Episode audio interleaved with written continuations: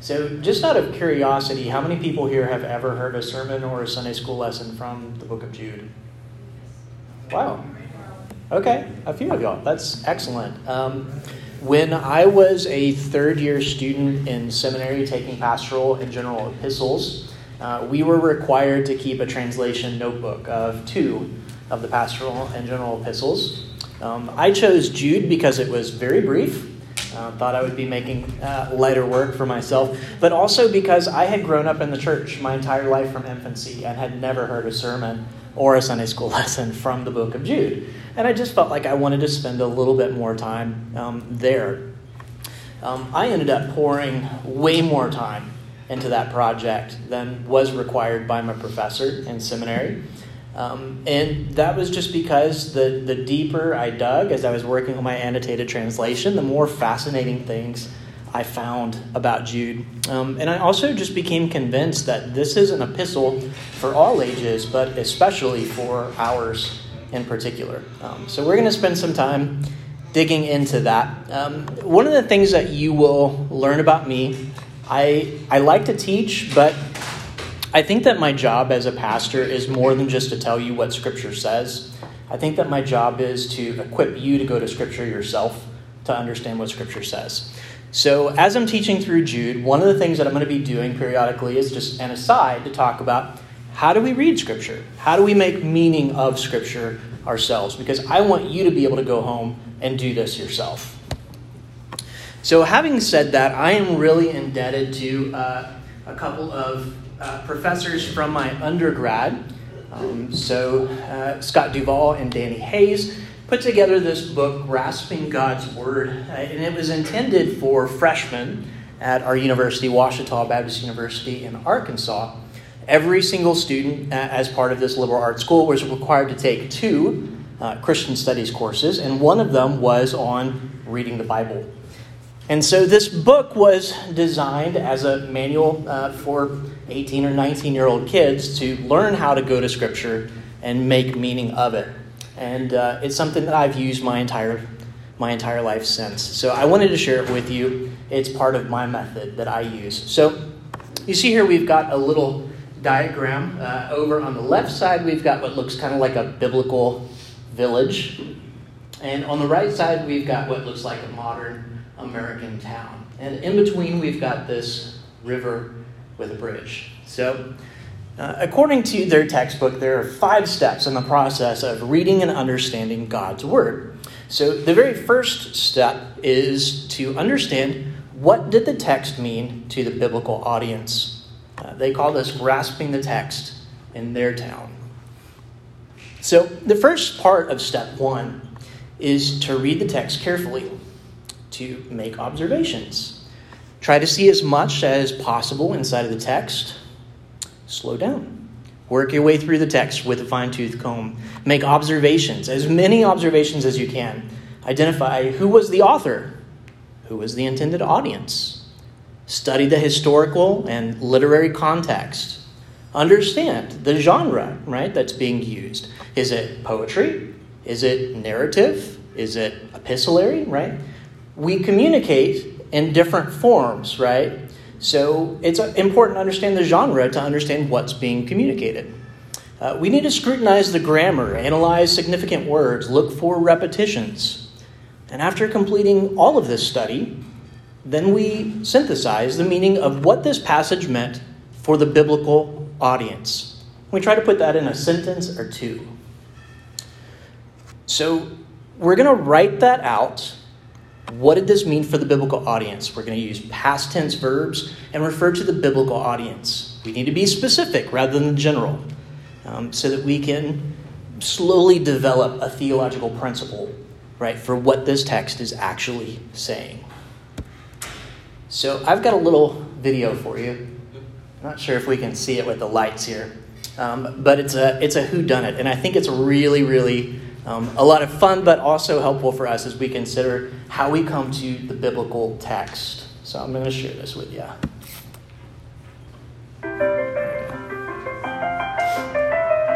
Clearly, somebody in this room murdered Lord Smythe, who, at precisely 3.34 this afternoon, was brutally bludgeoned to death with a blunt instrument. I want each of you to tell me your whereabouts at precisely the time that this dastardly deed took place. I was polishing the brass in the master bedroom. I was buttering his lordship's scones below stairs, sir. I, I was planting my petunias in the potting shed. Constable, arrest Lady Smythe. But, but, but how did you know? Madam, as any horticulturist will tell you, one does not plant petunias until May is out. Take her away. It's just a matter of observation. The real question is how observant were you? Uh, Clearly, somebody in this room murdered Lord Smythe, who, at precisely 3.34 this afternoon, was brutally bludgeoned to death with a blunt instrument. I want each of you to tell me your whereabouts at precisely the time that this dastardly deed took place. I was polishing the brass in the master bedroom. I was buttering his lordship's scones below stairs, sir. I, I was planting my petunias in the potting shed. Constable, arrest Lady Smythe. It's easy to miss something you're not looking for. So I think that for those of us who grew up in the church, who have spent a lot of time reading the Bible, uh, learning from the scriptures, there's this temptation to look at scripture from face value and immediately jump to interpretation. What does the text mean? Um, but as you can see, when we're just looking right at what's directly in front of us without slowing down and making observations, there are so many details that we can miss. Okay, so that's why this first step is so important to look at it, to diagram the text, to really, really deeply scrutinize what it's saying before we jump to its meaning. All right, so the second step, you see, we've got a, a river. And we want to measure the width of the river that needs to be crossed. What is the difference between the original audience and us today? So, as we mentioned before, the Christian today is separated from the biblical audience by differences in culture, language, situation, time, perhaps even our own place in redemptive history if we're looking at a text in the Old Testament. And these differences form a river that hinders us from moving straight from the meaning in their context to the meaning in ours. So, this distance between us and them may vary from passage to passage. Sometimes it's extremely wide, it requires a long, substantial bridge for crossing, but at other times, it's a narrow creek, and we can easily hop over it. So it's obviously important to know just how wide the river is before we start trying to construct a bridge across it. So in this step, we're looking for significant differences between our contemporary context, our town, and theirs. All right, that takes us to step number three. We're going to cross the principalizing bridge from their town to ours. So the question that we're asking here is what was the theological principle in this text? Right? That transcends culture, time, that, that river between us. And this is perhaps the most challenging step in the entire process. And it, we're looking for the theological principle or principles that are reflected in the meaning of the text that we identified in that first step. We've got to remember that this theological principle is part of the meaning. Your task is not to create the meaning, right? We're not, we're not reading a meaning into the text, but we're pulling meaning out of it. Your task, right, is to discover the meaning that was intended by the biblical author. So, as God gives specific expressions to specific biblical audiences, He's also giving universal theological teachings for all His people through the same texts. So, to determine the theological principle, first recall the differences that we identified in step number two. Next, we're going to try to identify any similarities between the situation of the biblical audience and our situation. And after reviewing the differences and identifying the similarities, we then return to the meaning for the biblical audience that we described in the first step. and we try to identify a broader theological principle that's reflected in the text, but also one that relates to the similarities between us and the biblical audience. So, in essence, the theological principle is the same as the theological message or the main theological point of the passage. Okay? If it's not the main point of the text, it's not the main meaning that we should draw from it. So we're going to use this theological principle as the bridge by which we can cross over the river of differences. We can summarize the criteria for formulating the theological principle with the following five steps. First, the principle should be reflected in the text. If it's not in the text, then it's not the principle that God wants us to take from it. Second, the principle should be timeless and not tied to a specific situation. Okay, so if we're looking, for instance, in the book of Deuteronomy, and we're reading through all of these very specific laws and regulations for what it meant to live in the land of Israel, okay, there has to be a principle beyond keeping this law in the land of Israel. Right? So that's what we're looking for, something that's not tied to that specific situation. And then third, the principle should not be culturally bound. Fourth, the principle should correspond to the teaching of the rest of Scripture. And we'll talk about that a little bit more in the next step.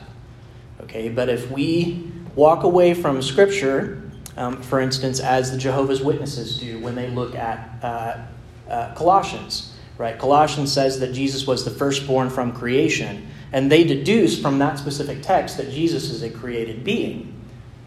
But they're ignoring the whole rest of the counsel of Scripture that shows us that Christ was before, right? Everything was created. And then lastly, the principle should be relevant to both the biblical and the contemporary audience, right? So it was relevant to them then, it's relevant to us now, it's the meaning of this text. All right, so step number four consulting the biblical map. We've got this little kind of road sign that shows up here. The question that we ask is how does our theological principle fit with the rest of the Bible? So during this step, we have to enter the parts whole spiral, right? We're taking, taking the details, we're taking the big picture, and, and we're, we're working our way through that. So we're going to reflect back and forth between the text and the teachings of the rest of Scripture we need to ask ourselves is the principle that we developed in step number three consistent with the teachings of the rest of Scripture, with the whole counsel of God? Do other portions of Scripture add insight or qualifications to the principle? If your principle is valid, then it ought to fit or correlate with the rest of the Bible. If your text is a passage from the Old Testament, how might the New Testament shed additional light on the meaning? If our New Testament text is quoting or referencing a passage from the Old Testament, then it's important for us to understand what that Old Testament text meant first, to shed light on how it's being used now in the New Testament, to strengthen the point of the New Testament author.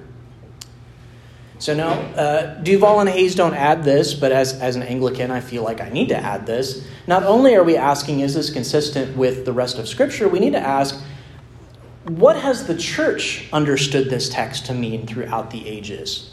Right? We want to make good use of the creeds, the ecumenical councils, the confessions, in our case, the 39 articles of religion, uh, the catechisms of the church, Heidelberg Catechism, Nowell's Catechism, uh, the ACNA's to be a Christian.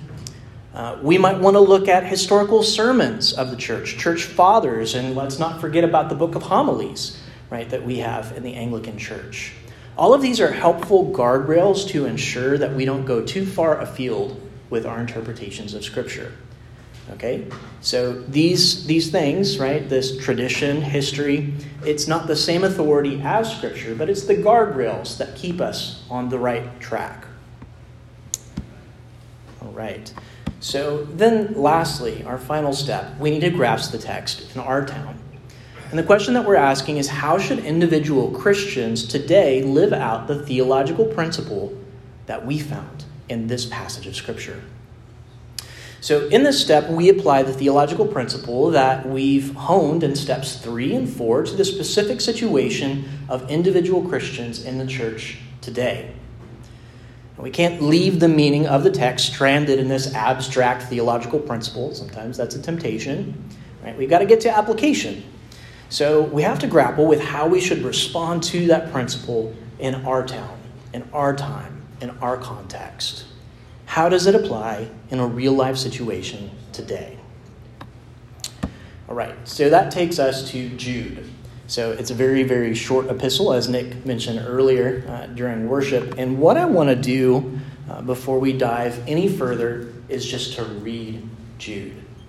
And I'm going to encourage you each week as we leave Sunday school and as we prepare for another Sunday, I would challenge you to keep coming back and reading it.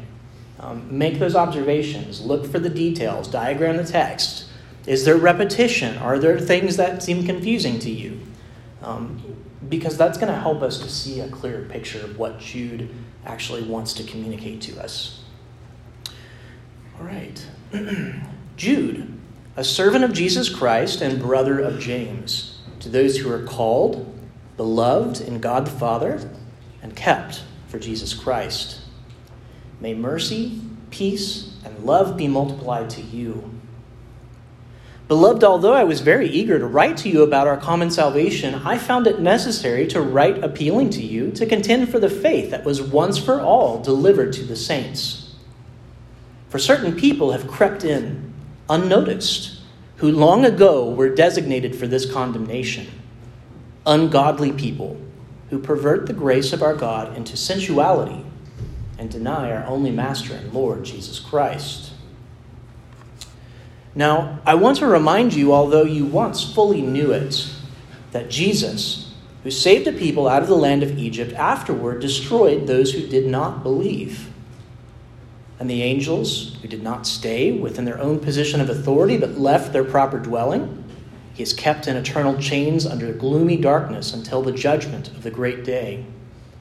Just as Sodom and Gomorrah and the surrounding cities, which likewise indulged in sexual immorality, and pursued unnatural desire serve as an example by undergoing a punishment of eternal fire.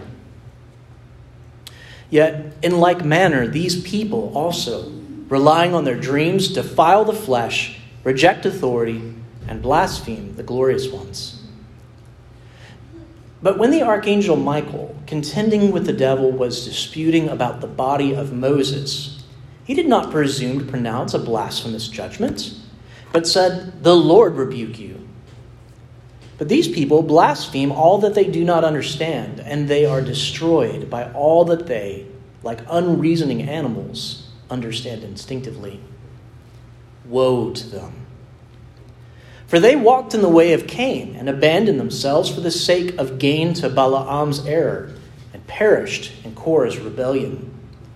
These are hidden reefs at your love feasts, as they feast with you without fear shepherds feeding themselves, waterless clouds swept along by winds, fruitless trees in late autumn, twice dead, uprooted, wild waves of the sea casting up the foam of their own shame, wandering stars for whom the gloom of utter darkness has been reserved forever. It was also about these that Enoch, the seventh from Adam, prophesied, saying, Behold, the Lord comes with ten thousands of his holy ones to execute judgment on all and to convict all the ungodly of all their deeds of ungodliness that they have committed in such an ungodly way, and of all the harsh things that ungodly sinners have spoken against him. These are grumblers, malcontents, following their own sinful desires. They're loudmouth boasters, showing favoritism to gain advantage. But you must remember, beloved, the predictions of the apostles of our Lord Jesus Christ. They said to you, In the last time there will be scoffers following their own ungodly passions. It is these who cause divisions, worldly people devoid of the Spirit. But you, beloved, building yourselves up in your most holy faith and praying in the Holy Spirit, keep yourselves in the love of God waiting for the mercy of our Lord Jesus Christ that leads to eternal life. And have mercy on those who doubt. Save others, snatching them out of the fire. To others, show mercy with fear, hating even the garment stained by the flesh. Now, to him who is able to keep you from stumbling and to present you blameless before the presence of his glory with great joy to the only God, our Savior, through Jesus Christ our Lord, be glory, majesty, dominion, and authority before all time, and now, forever. Amen. All right, so some questions that we want to ask today. Uh, we're going to try and, and start the process of understanding the text in their town. So, five questions that I'm, I'm hoping to answer uh, before we conclude today. First, who is the author of this letter? Second, who was Jude's intended audience? Who, who were supposed to receive this message originally? Third, what is the genre of Jude? Fourth, when was Jude written? Uh, the date. And then lastly, what was Jude's purpose for writing? All right, so authorship. Uh, the author of the epistle provides three hints to us as to his identity in the introductory salutation in verse 1. He writes, Jude, servant of Jesus Christ and a brother of James. So, if you're catching that, three things. First, his name is Jude. Second, he calls himself a servant of Jesus Christ. And third, he identifies himself as the brother of James. And my wife told me I needed more pictures in my presentation, so you can thank her for that. Trying to keep it a little more lively. So, Jude, right? This is a Hebrew name, actually. Uh, it comes from Yehuda, right? Uh, or Judah, as we know, um, uh, one of the brothers of Joseph. So, in Greek, uh, this is uh, transliterated as Judas, right? Very common Jewish name in Palestine in the first century AD. So, a good starting point for us in identifying the author is to consider characters in the New Testament already named Jude to see if any of these fit the bill. Uh, so, the first one that may come to mind is Judas Iscariot, but this can be ruled out immediately uh, because we know that Judas hung himself shortly after betraying Jesus. Uh, he was an apostate, definitely not the author of this letter. Now, one could possibly be Judas Barsabbas, who was a character introduced in Luke's Acts of the Apostles. So I want to read to you a little bit about this particular Judas. Then it seemed good to the apostles and the elders with the whole church to choose men from among them and send them to Antioch with Paul and Barnabas. They sent Judas, called Barsabbas, and Silas, leading men among the brothers, with the following letter The brothers, both the apostles and the elders, to the brothers who are of the Gentiles in Antioch and Syria and Cilicia, greetings. Since we have heard that some persons have gone out from us and troubled you with words, unsettling your minds, although we gave them no instructions, it has seemed good for us, having come to one accord, to choose men and send them to you with our beloved Barnabas and Paul, men who have risked their lives for the name of our Lord Jesus Christ. We've therefore sent Judas and Silas, who themselves will tell you the same things by word of mouth. For it has seemed good to hear the Holy Spirit. Uh, it seemed good to the Holy Spirit and to us to lay on you no greater burden than these requirements that you abstain from what has been sacrificed to idols, and from blood, from what has been strangled, from sexual immorality. If you keep yourselves from these, you will do well. Farewell. So when they were sent off, they went down to Antioch, and having gathered the congregation together, they delivered the letter. And when they had read it, they rejoiced because of its encouragement. And Judas and Silas, who were themselves prophets, encouraged and strengthened the brothers with many words. Right? So we've got Judas Barsabbas, um, who took the letter from the Jerusalem council to the uh, churches. Another possibility here would be Judas of James, right? So, uh, for any Greek scholars out there, that's Judas Jacobu. Um, that's Jude, right, which is a nominative masculine noun, and then James, a genitive masculine noun. Now, the genitive case in Greek can carry a really wide range of meaning. So, generally, when it's used in Koine Greek, which is the form of Greek used in the New Testament, it means son of, right? So Judas of James, implicitly son of. But in some rare cases, it can mean brother of. Um, but generally, when that's the case, additional context is given, and that does not happen in the Gospels or in Acts with this particular character. It's possible that following the death of Joseph, James, the eldest son, right? Uh, Joseph, husband of Mary. Uh, James, his oldest son, became the patriarch of the family. This is something that we see elsewhere in the Bible, such as in the case of Moses' father in law, right? Who's named in Exodus 2 as Reuel, and then they call his father in law Jethro in Exodus 3, and then they call his father in law Hobab in Numbers 10, right? So successively, as um, as the, the elder patriarch of the family died, a, a new person was given the title of father. But just because it's possible doesn't mean that this is probable. And most modern scholars tend to conflate this character, Judas of James, with Thaddeus, the disciple, as the same person. So their interpretation is that this is indeed Jude, the son of a man named James, not to be confused with James, the bishop of Jerusalem and brother of Jesus. So, a final possibility then would be Judas, Jesus' brother. And there are several places in the New Testament where Jesus' brothers are referenced. Uh, so we've got an example here from the, the Gospel of St. Matthew. He went away from there and came to his hometown, and his disciples followed him. And on the Sabbath, he began to teach in the synagogue. And many who heard him were astonished, saying, Where did this man get these things? What is the wisdom given to him?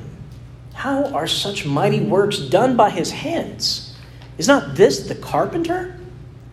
The son of Mary and brother of James and Joseph and Judas and Simon? So, Judas and James, uh, we can say with certainty, are definitely the sons of Joseph, the husband of Mary. Now, historically, some, desiring to maintain the doctrine of the perpetual virginity of Mary, have suggested that these were actually Jesus' cousins, but that is completely indefensible um, in the Greek. So, while adelphos, which is what's translated as brother, may carry a wide semantic range, it simply cannot be justified in this context to mean cousin. So these could theoretically be the sons of Joseph from a previous marriage. That's the position of the uh, Eastern Orthodox churches. But one would have expected a mention of Joseph's other older children in the gospel accounts of the Nativity and their flight to Egypt. And they're conspicuously absent. So we have no reason to believe that Joseph was polygamous or that he had any other children outside of wedlock. So they're definitely the sons of Joseph. Um, possibly they may also be the sons of Mary, the mother of Jesus, though many in church history have argued against this possibility because, again, they're upholding this doctrine of the perpetual virginity of Mary. Uh, Matthew and Luke are both intentional to explicitly include the account of Mary's virginity at the time she conceived Jesus through the power of the Holy Spirit. That's in fulfillment of Isaiah chapter 7. There's no passage of Scripture elsewhere, anywhere, that speaks of Mary's virginity. And this is only really important as the context before the birth of Jesus, right? To show the fulfillment of Isaiah's prophecy. Matthew 1 24 and 25 tell us that following an angelic vision, Joseph took his wife. In other words, he married her, but knew her not. That is, he didn't consummate the marriage until she had given birth to a son. So, if we use the testimony of Scripture as our only guide on this, it's possible that James, Joseph, Jude, and Simon were all the younger sons of Mary and brothers of Jesus. So that's Jude. Uh, the next thing that we're looking for is servant of Jesus Christ. So that's Jesu Christo doulos. So the word that's translated as servant here is really better translated as slave or bondservant. It's someone who is owned by the master that they serve. So calling oneself a servant of Jesus Christ is actually very, very common in the New Testament, especially in the greetings and letters. Um, Paul uses this quite a bit. Uh, in Romans, Paul, a servant of Jesus Christ. Epaphras, who is one of you, a servant of Christ Jesus, greets you. Paul, a servant of God, an apostle of Jesus Christ. James, a servant of God and of the Lord Jesus Christ. Simeon Peter, a servant and apostle of Jesus Christ. Right? So, doulos is used here not as an indication of humility, on behalf of those who are using it, but rather points to the authority of the one that they serve. Right? If I tell you I'm a servant of Jesus Christ, the message that I present to you from Jesus Christ comes with the authority of Christ himself. So, as messengers of Jesus, the message they convey should be received with the authority that's due to Jesus. And then, lastly, this identification of brother of James, Adelphos de Jacobu. Now, some have claimed um, that this is an honorific title. Um, while it may be common to call a close friend or colleague brother, there's no example of anyone calling himself brother of in Greek unless he was legitimately related. Okay, so this means that he is a biological brother of somebody named James.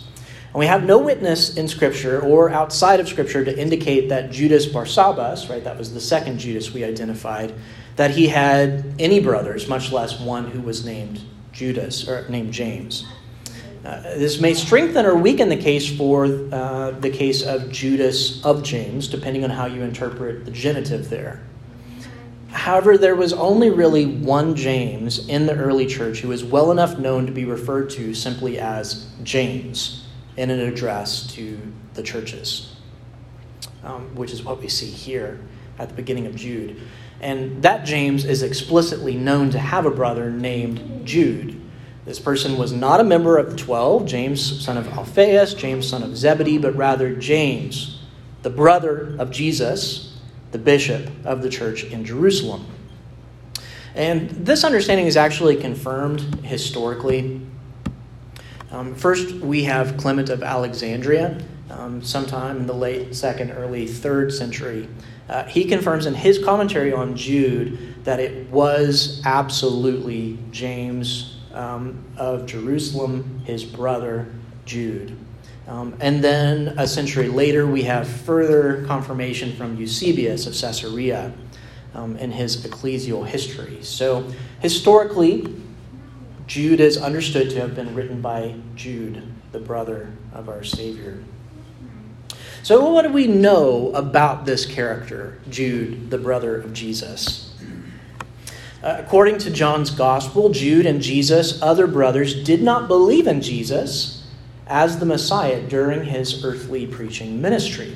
Uh, John chapter 7, we're told, the Jews' feast of booths was at hand, so his brothers said to him, Leave here, go to Judea, that your disciples also may see the works that you're doing.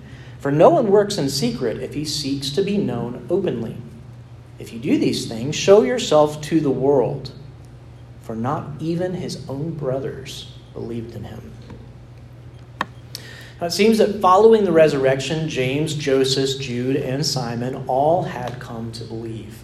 Uh, we have a testimony to this in the first chapter of Acts. All these, with one accord, were devoting themselves to prayer in Jerusalem, together with the women and Mary, the mother of Jesus, and with his brothers. So, some point between the crucifixion and Pentecost, we understand that Jude was converted. We've got a little map here. It may be a, a bit hard to see, but um, up midway up this map, you can see Galilee. Um, at the, the far southern extreme of Galilee, we have Nazareth, Jesus' hometown. Um, then below that, we have Samaria, and below that, Judea. Uh, so just under Judea, we have Ramah, and below that, Jerusalem.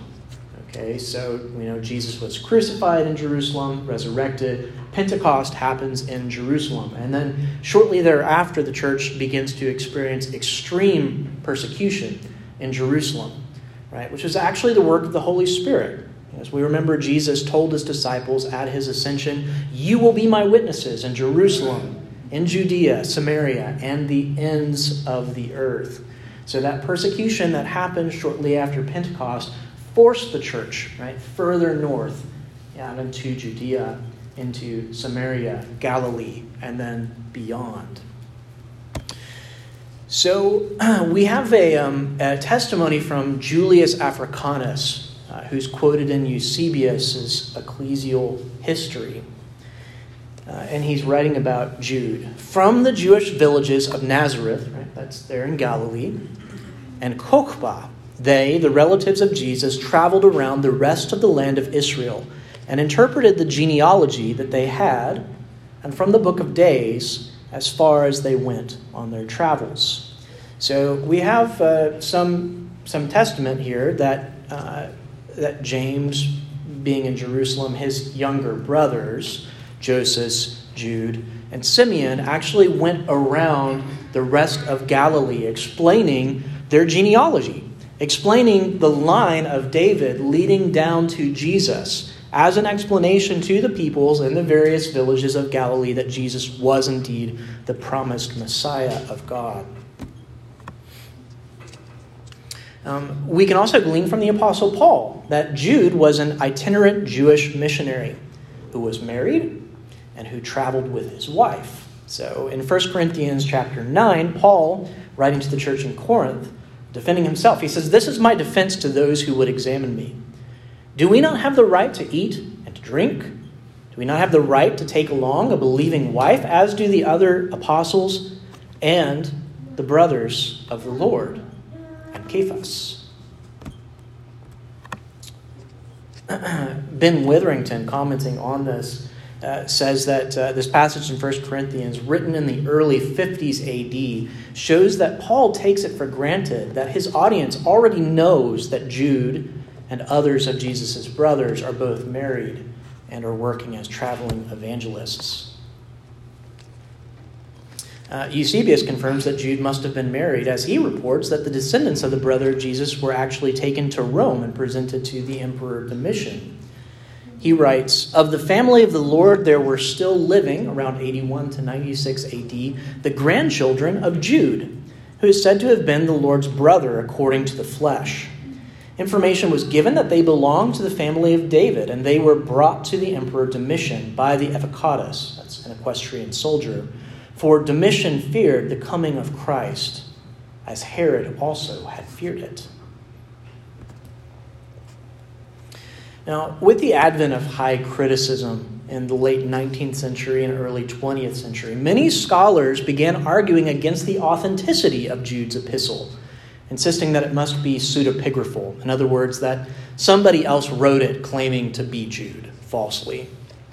Um, they did this on account that they say no first century Galilean builder could have possibly written this. The Greek's too good. However, more recent scholarship have returned to the position held throughout the first 1800 years or so of church history, namely that Jude, the brother of Jesus, indeed was the author.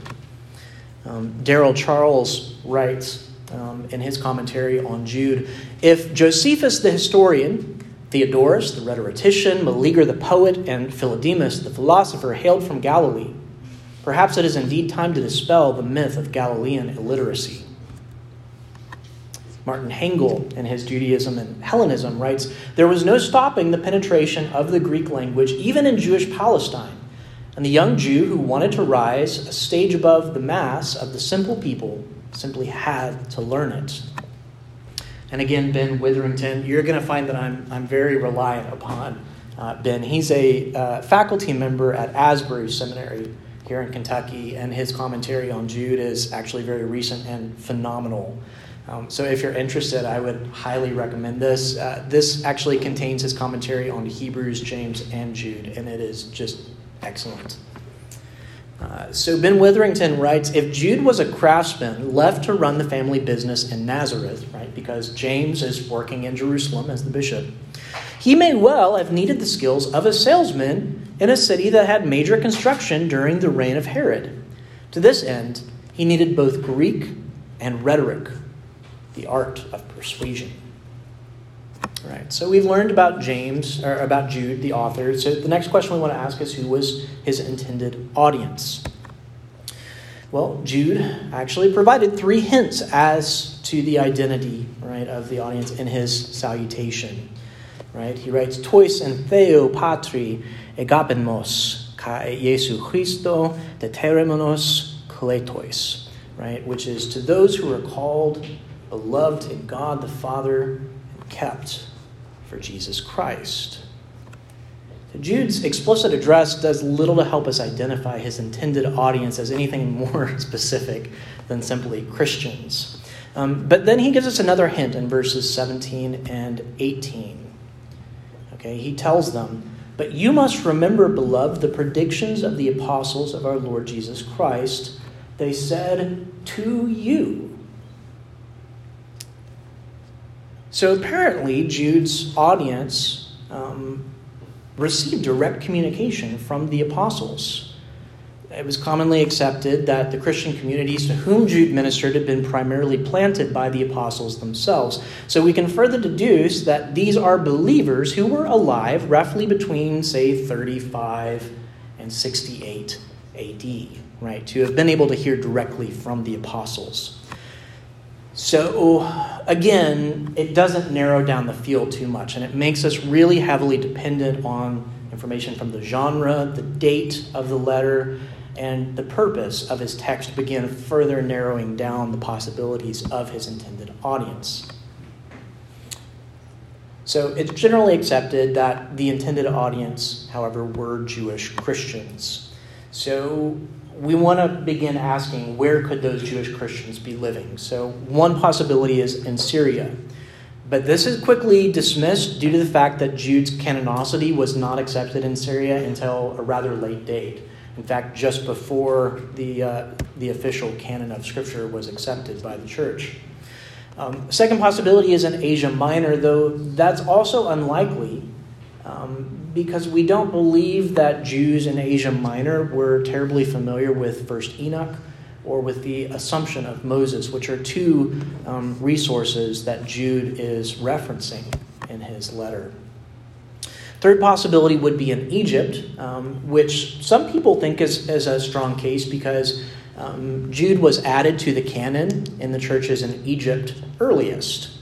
Um, but there are no hints in this letter of early Alexandrian thought.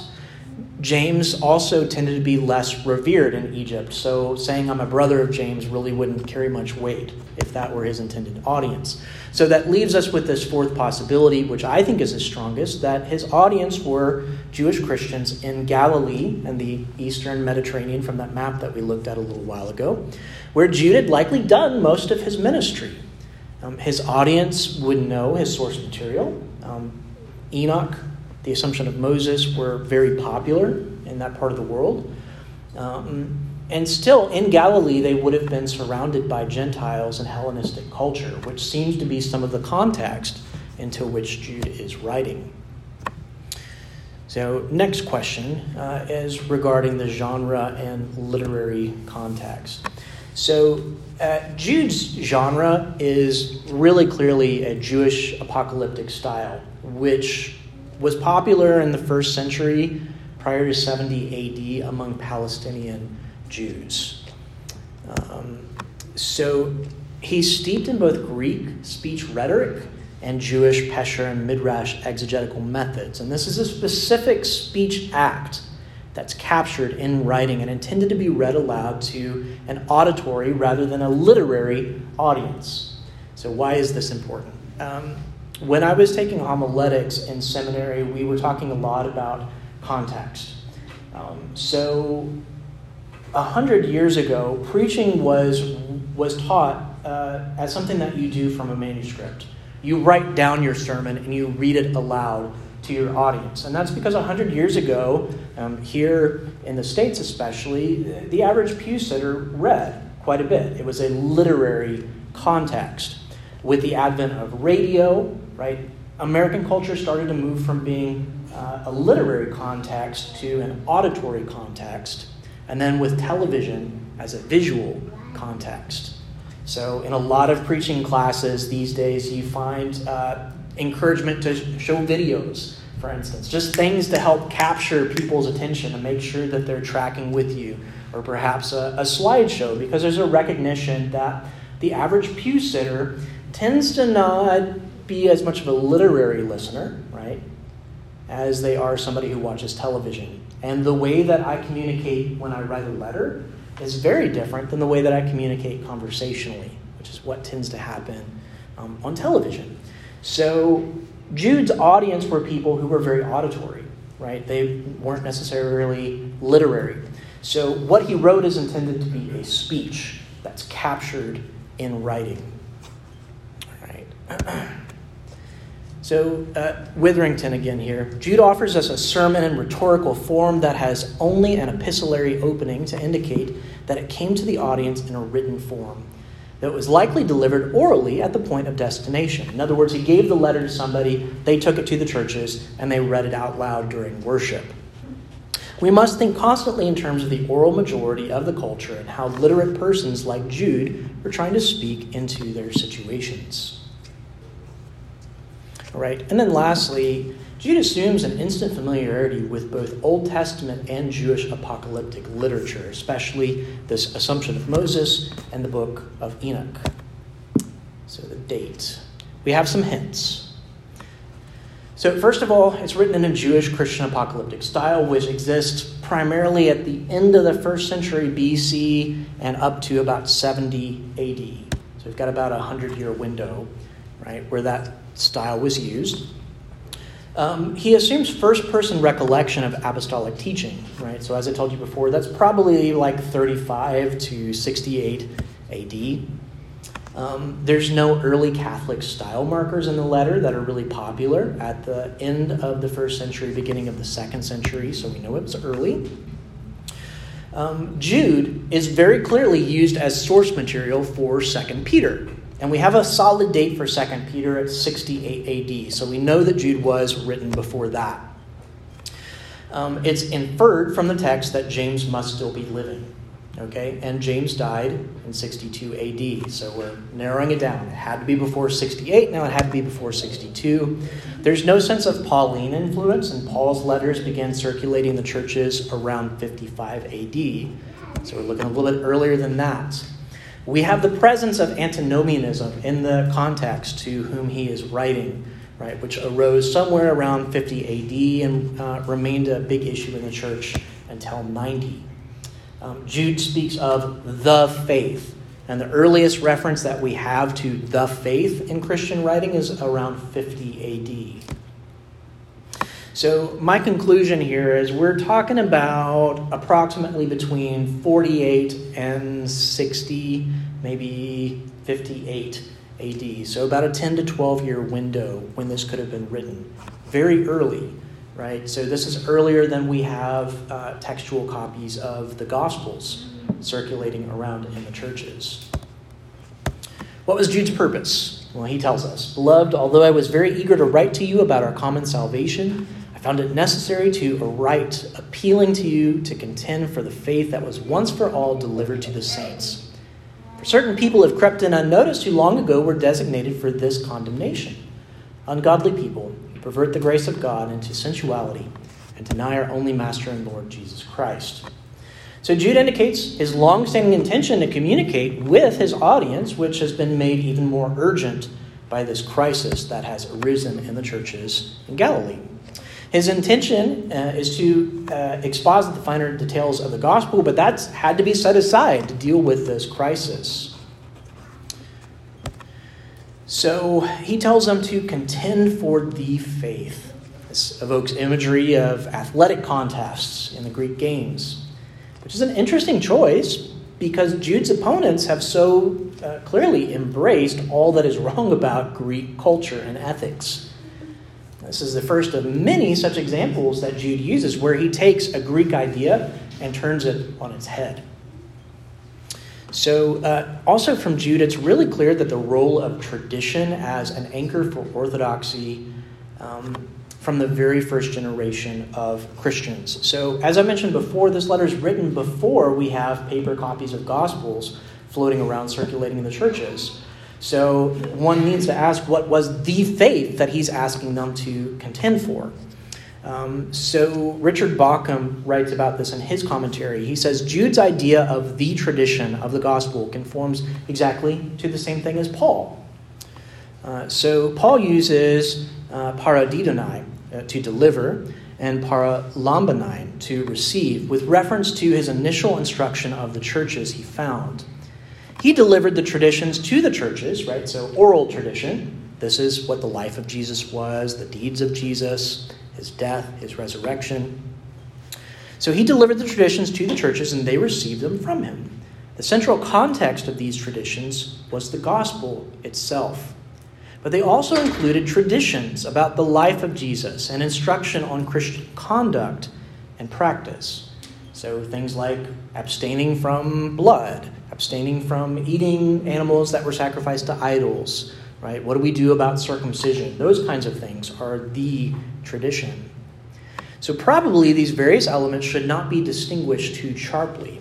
Particularly noteworthy are Paul's injunctions that his readers should hold fast or maintain these traditions, and his appeal to them as a standard by which the teaching and practice may be judged. Again, that was Richard Bauckham in his commentary on Jude.